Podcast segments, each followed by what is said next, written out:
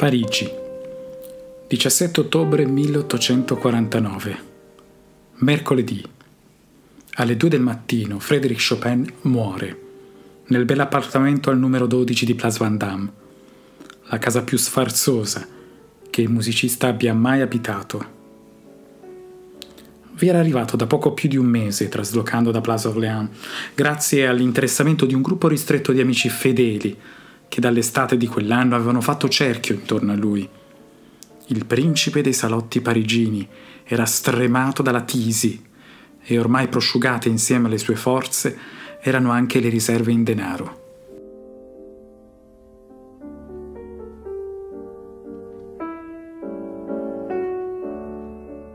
Di un prestito troviamo nota sull'agenda in data 28 luglio 15.000 franchi gli arrivano dalle sue due amiche scozzesi, che in quegli anni e in quegli ultimi tempi si erano elette sue paladine, le sorelle Jane Sterling e Catherine Eskin. Chopin non può non accettare, ma è ferito. In una lettera al conte Grismala, esule polacco, quasi un padre per Friedrich a Parigi, a proposito di questa offerta scriverà Vie del cuore, ma anche dell'ostentazione.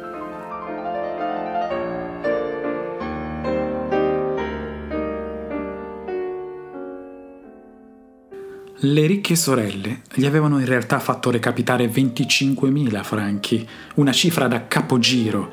Basti pensare che Chopin alcuni anni prima aveva venduto all'editore Pleyel i preludi opera 28 per 2.000 franchi. E il musicista, con discrezione prudente, ne scorpora una parte. Del resto non ha più risorse, non può permettersi l'orgoglio di rifiutare, non ha alternative.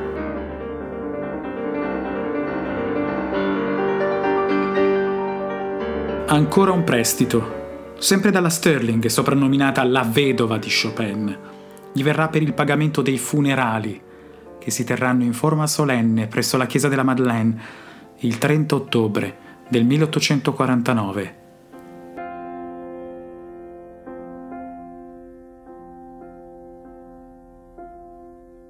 Incredibile il concorso della folla sarà necessario predisporre dei biglietti d'invito, molti, molti di più rispetto a quelli che Chopin ammetteva per i propri concerti.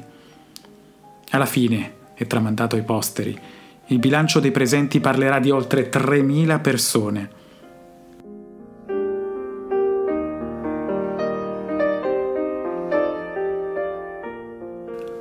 «17 ottobre, 30 ottobre», Tanti giorni trascorrono dalla morte alla cerimonia del commiato ufficiale, perché Chopin aveva chiesto di essere da ultimo accompagnato dal Requiem di Mozart. Le due voci femminili, previste nel quartetto dei solisti, potevano esibirsi in chiesa previa autorizzazione ufficiale.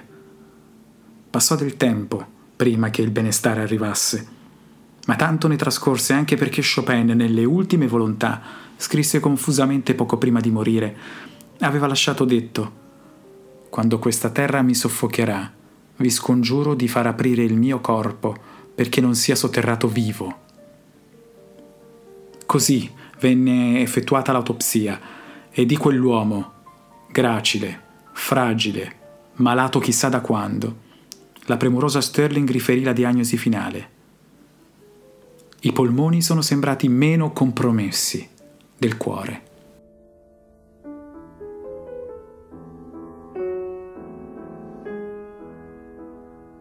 Il cuore di Chopin, racchiuso in un'urna d'argento, venne murato in uno dei pilastri di sinistra della chiesa di Santa Croce a Varsavia.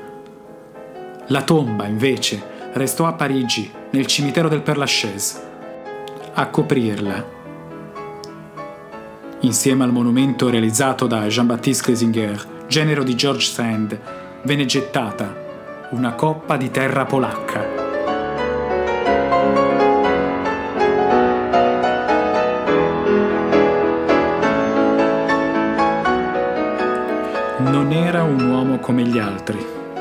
Così disse di Chopin poche settimane dopo la sua scomparsa, Jane Sterling.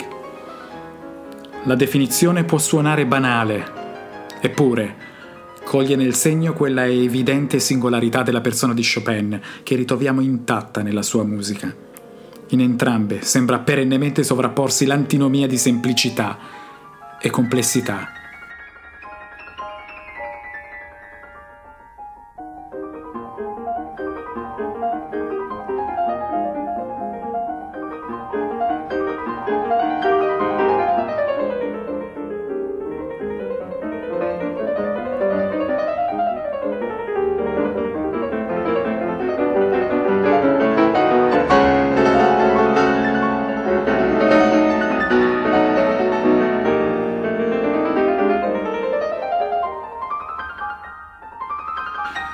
fine, i prestiti, le lungaggini della burocrazia, quell'ultimo viaggio che si trasforma nell'ennesimo gesto spettacolare di attrazione nei confronti di una folla enorme. Chopin era già un mito, probabilmente lo era stato da sempre, possedeva una capacità di fascinazione unica, che come un magnete sembrava calamitare verso di lui chiunque lo abbia incontrato, vivo o nel ricordo. Eppure, scorrendo i 39 anni della sua esistenza, accostando via via nel tempo gli avvenimenti della biografia, con la scorta dell'epistolario, che si era reso rapidamente quasi per intero di pubblico dominio, non si ha l'impressione che Chopin avvertisse coscientemente il privilegio di questa unicità.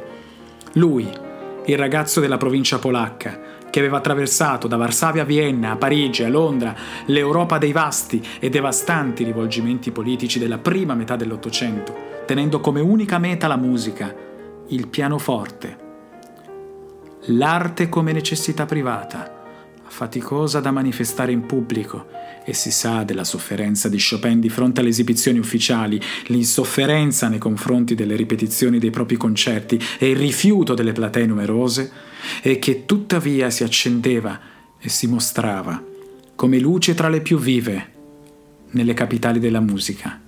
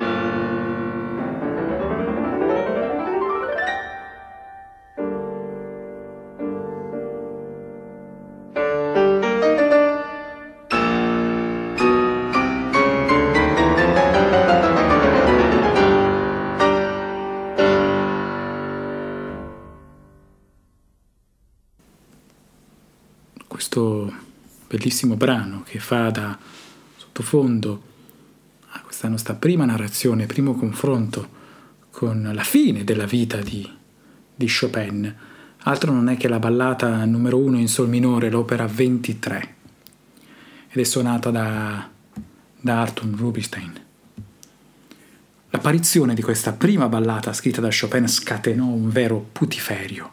Ed è proprio per questo che ho voluto partire da da un brano così complesso ma allo stesso tempo bellissimo. Lo stesso Schumann la definì una delle sue opere più selvagge e caratteristiche e non meno stupore generarono via via le altre tre, in totale delle ballate sono quattro, che seguirono a questa ballata numero uno. Il fatto che sia stato Chopin a utilizzare per la prima volta il termine ballata per le composizioni musicali esclusivamente strumentali può essere connesso con quel desiderio dei musicisti romantici di creare delle corrispondenze tra la musica e la poesia, anche servendosi di intitolazioni comuni alle due parti. È proprio l'utilizzo del termine ballata che ci rimanda proprio al stile di poesia. Ha creato un grosso dibattito attorno a queste composizioni, un dibattito che avverte sull'esistenza o meno di un legame addirittura tra la musica di Chopin e i versi di un suo poeta compatriota che era Mickiewicz.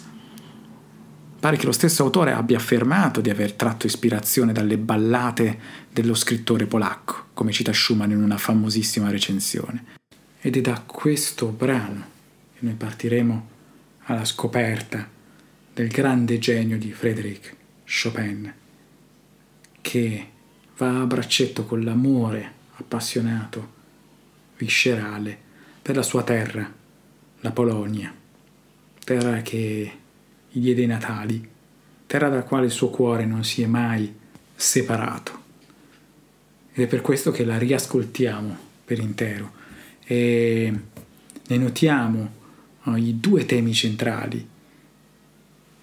Il primo che è introdotto dalla breve introduzione e il secondo, quando siamo a metà e entrambi i temi si ripresentano poi in diverse forme nel tempo composto di sei quarti, ad eccezione dell'introduzione che è un quarto quarti ed è la coda in due mezzi.